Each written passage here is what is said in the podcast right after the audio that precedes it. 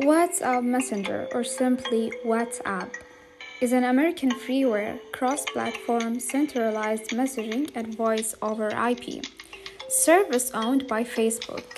It allows users to send text messages and voice messages, make voice and video calls, and share images, documents, user locations, and other content. WhatsApp client application runs on mobile devices, but is also accessible from desktop computers as long as the user's mobile device remains connected to the internet while they use the desktop app. The service requires each user to provide a standard cellular mobile telephone number for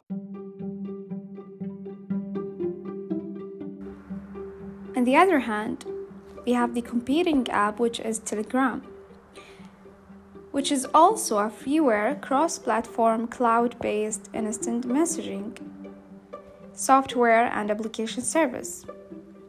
It allows file sharing and several other features. It was launched on 2013 on Android in October 2013. The application servers of Telegram are distributed worldwide to decrease data load.